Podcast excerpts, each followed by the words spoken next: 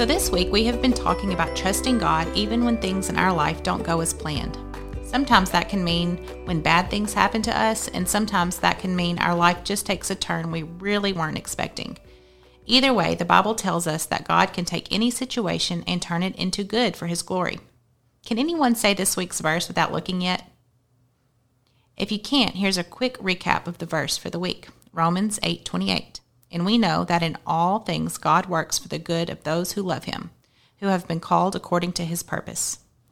Today we are going to look at Saul, or otherwise known as Paul. Saul was a Jew in the New Testament and was known for murdering new Christians after Jesus' time on earth. The interesting thing about Saul is he was actually a very religious man. He thought he was doing what God wanted by throwing Christians in prison and having them killed. He thought these new Christians were a threat to his Jewish way of life and he needed to put a stop to it. One day, when Saul was on his way to Damascus, Jesus appeared to him through a light shining brightly from heaven. Jesus asked Saul, Why are you persecuting me? Saul asked the light, Who are you? Jesus revealed himself to Saul and told him to go to Damascus and he would send a man there to talk to him. This was the beginning of Saul's incredible journey of spreading the gospel all across the world. Saul's name was changed to Paul, and that is the name he is best known for so from here on, I'm going to refer to him as Paul. Paul went from being a Jew, killing Christians and throwing them in jail, all in the name of God, to being completely transformed, actually joining in on the Christian faith and serving the one true God, Jesus.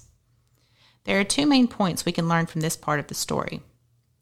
Sometimes the plans we have for our life and the trajectory we are headed is not the right direction, and God can change our paths in a miraculous way if He so wishes. He may not show up through a bright light in the sky, but sometimes God can use things like a sudden job change or school change or a sudden health change to make us see things differently. God can use anybody for his glory. Think about who Paul was. He was actively fighting against Christians, and Jesus looked down and said, I want to use him to tell people about me. Paul would go on to deal with many hardships on his journey to share the gospel even to the point of death. But God used Paul to share the good news to millions of people, not only through his time on earth, but through the things he wrote that would one day become books of the Bible. The fact that we are still talking about Paul to this day just shows the impact he had on this world for Jesus. The cool thing about Paul is that he understood God was working out things in his life for good. Even in some pretty serious hardships, Paul would give God all the glory. Take time with your family to think of ways you can give God glory even during hard times. We have one more day to talk about God working on hard times for good. Tune in tomorrow to see how Jesus reacted to some of his friends going through a hard time while he was on the earth. Have a good day.